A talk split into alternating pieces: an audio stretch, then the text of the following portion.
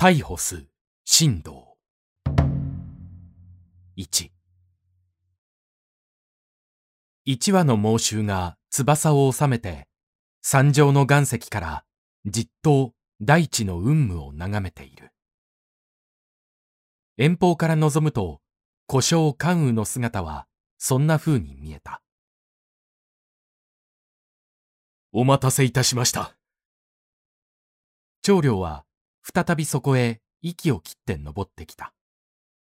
そして自分の喜びをそのまま、関羽殿、喜ばれよ。貴公の申し出られた三つの条件は、ことごとく上昇のご快諾を得るところとなった。さあ、拙者と同道して山を降りたまえ。と告げた。すると関羽は、愛や、なお少々ご猶予をこいたい。先に申した条件は、関羽一個の意に過ぎない。この関羽としては、ついにそうするしか道はないと覚悟したが、なお二夫人のお心のほどは図られぬ。それまでご神爵には及ぶまいに。いやいやそうでない。お力のない女性方とはいえ、ご主君に代わるご出自。一応は、お二方の御意をも仰がずには、曹操の尋問へ駒をつなぐわけには参らぬ。それがし、これより城中に入って親しく二夫人の御前にまみえ、事の次第をお告げしてご承諾を受けて参るほどに、まず、曹操から下地を下して、麓の軍勢をこの上より三十里外に退かせたまえ。では、その後で必ず上昇の尋問へ降伏して参られるか。きっと、出向く。しからば、五国。と、武士と武士の言葉をつがえて、長領は速やかに立ち去った。曹操は、やがて長領からその要求を聞いて、下にもとうなずき、すぐ、将軍、囲みを解いて速やかに三十里外に退くべし。と発令した。傍聴順育は驚いて、まだ関羽の進呈はよくわかりません。もし、変を生じたらどうしますか？と、伝令を止めて、曹操に還元した。曹操は改善一生して、関羽がもし約束を偽るような人物ならば、なんで世がこれほど寛大な条件を入れよう。また、そんな人間ならば逃げ去っても惜しくない。と言って、ためらいなく全軍を遠く開かせた。小手をかざして山上から陛下の引くのを眺めていた関羽は、やおら黒影を引いて麓に下り、無人の野をシックして間もなく可否城に着き、城内民安穏を見届けてから城の奥へ隠れた。新院の広角。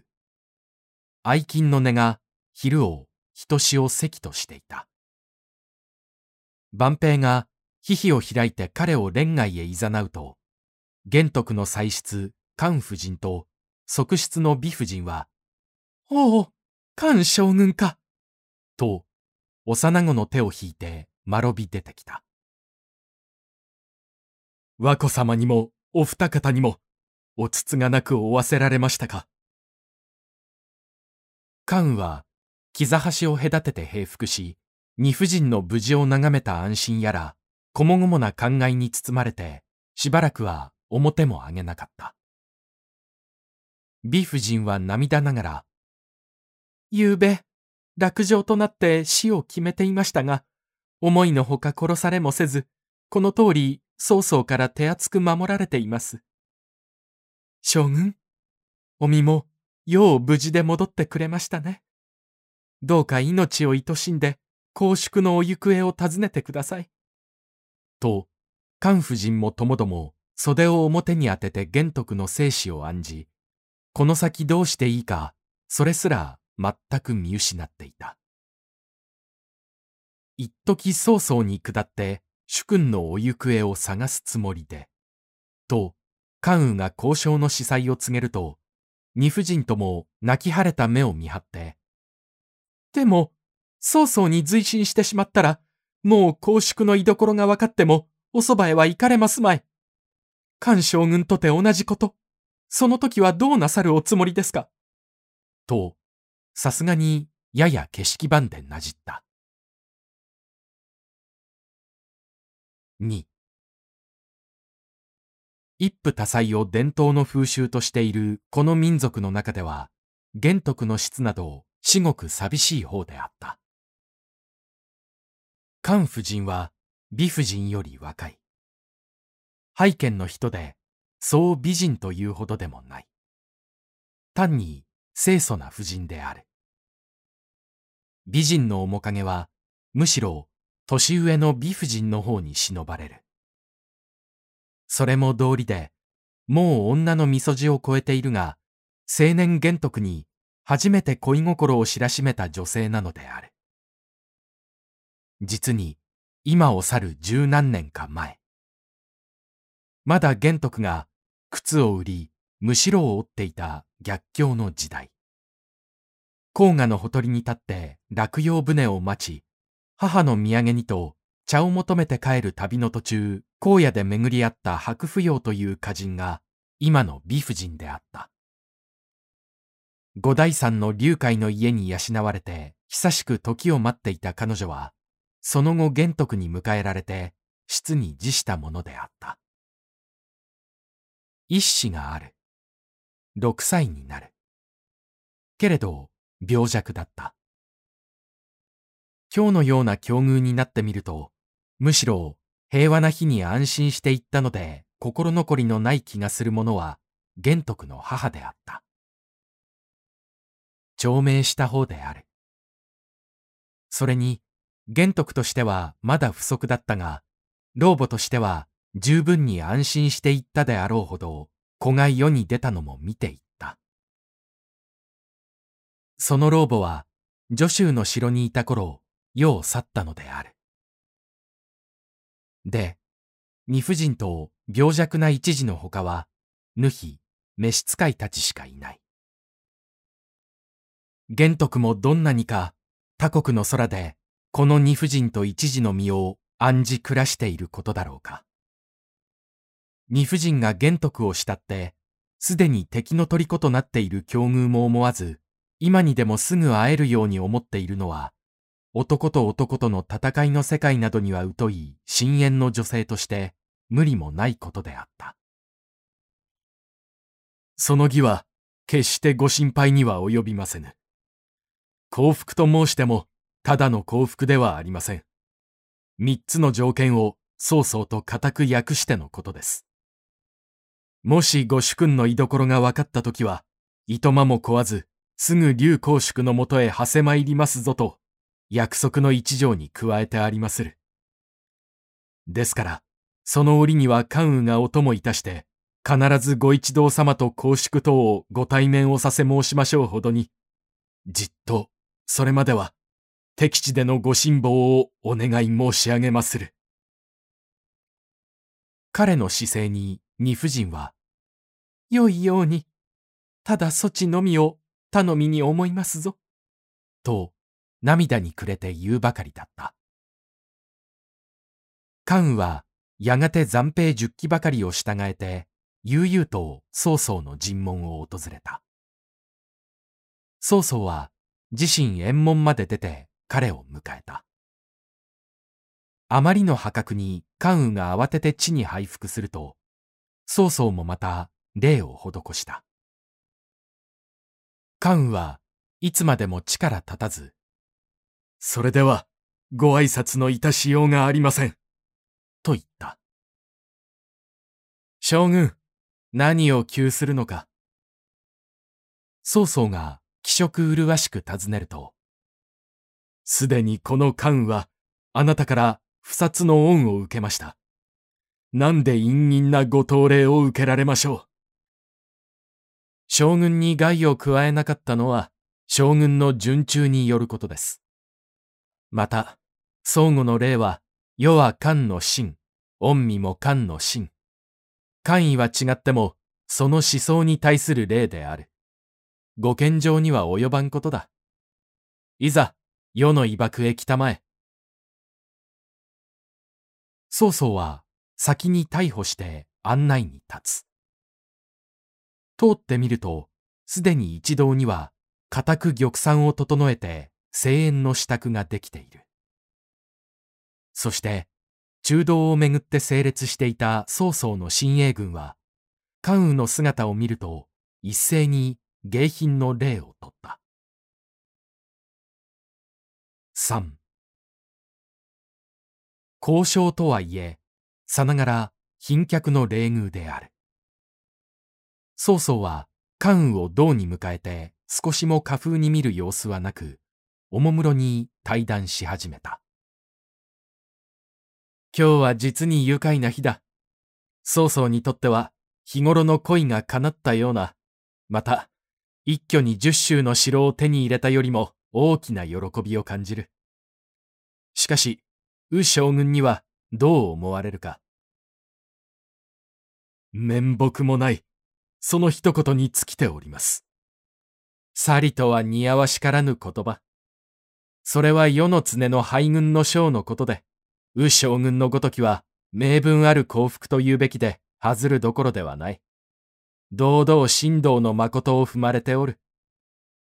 先に長領を通じてお約束をこうた三つの過剰は、とくとお聞き届けくだされたよし、上昇の大恩として、深く心に銘記します。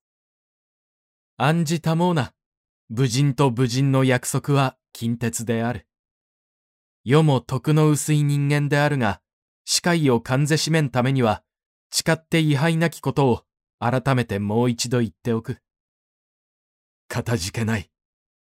猿を誓いのある上は、やがて古種玄徳の行方が分かり次第に、この関羽は直ちにおいとまも壊わずに立ち去るものとお思いください。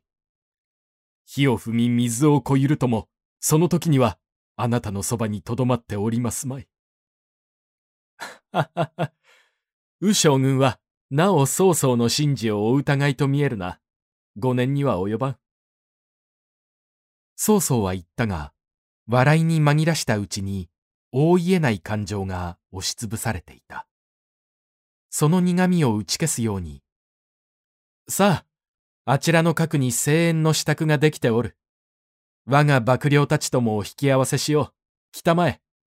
と、先に立って主演の方へ導いた。万歳の杯をあげて諸将も皆酔ったが、平常でも主面の関羽が誰の顔よりも赤かった。酔いに乗じて曹操は、右将軍、君が会わんと願っている人は、おそらく乱軍の中でもう屍になっているかもしれんな。むしろ霊を祀って密かに弔ってあげた方が良いだろう。と囁いた。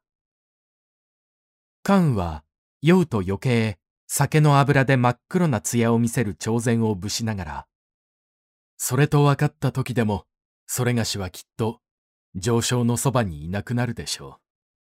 と、髭の中で笑った。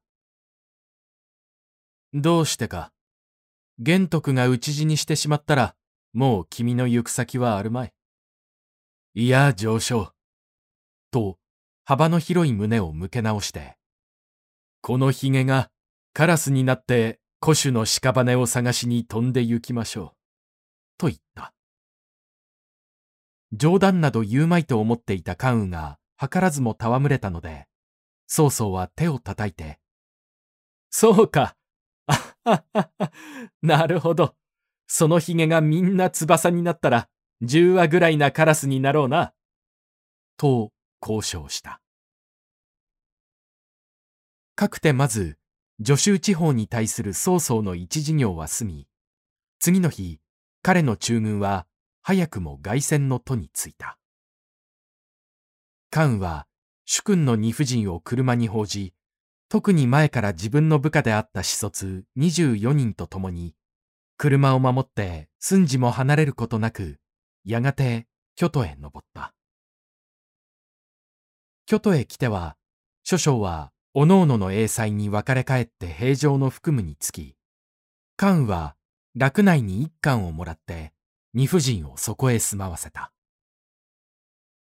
一貫の邸宅を内外両院に分けて、新院には婦人たちを報じ、外院には子卒と自分などが住まい、両門の脇には日夜24人の子卒を交代で立たせた。そして関羽も時々、無事漢実の身をそこの門番小屋の中に置いて、書物などを読みながら手不足な万兵の代わりなどを務めている日もあった。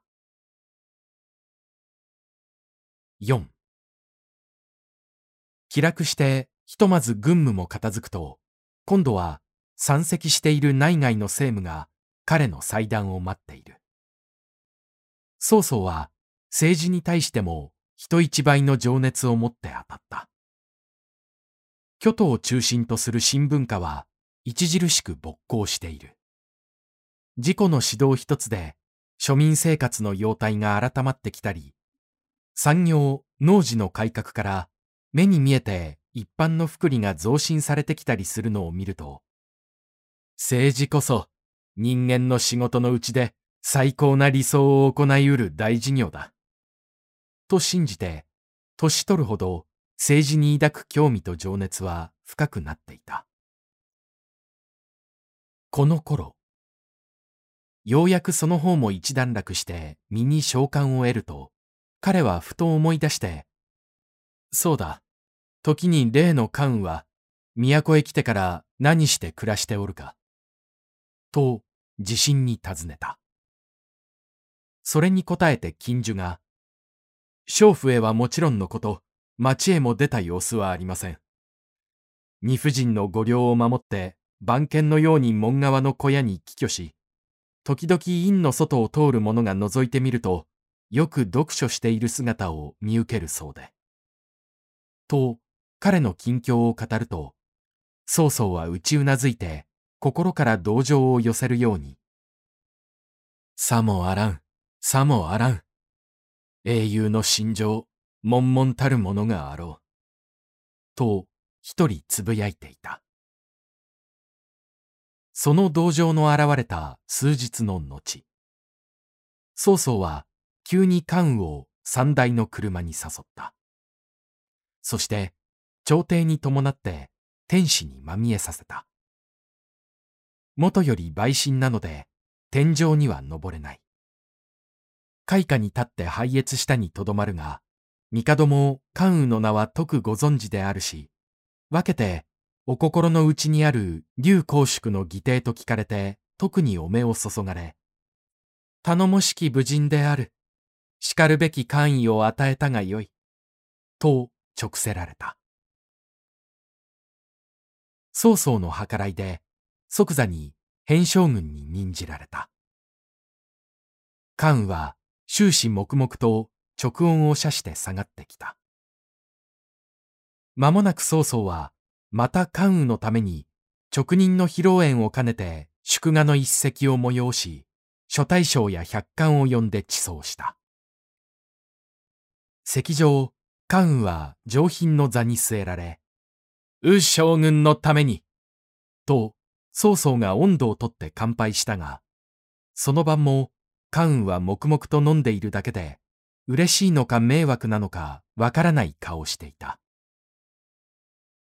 宴が終わると、曹操はわざわざ謹慎数名に、う将軍をお送りして行け、と言いつけ、領ら百匹、金衆五十匹、金銀の器物、珠玉の重宝などを馬につけて送らせた。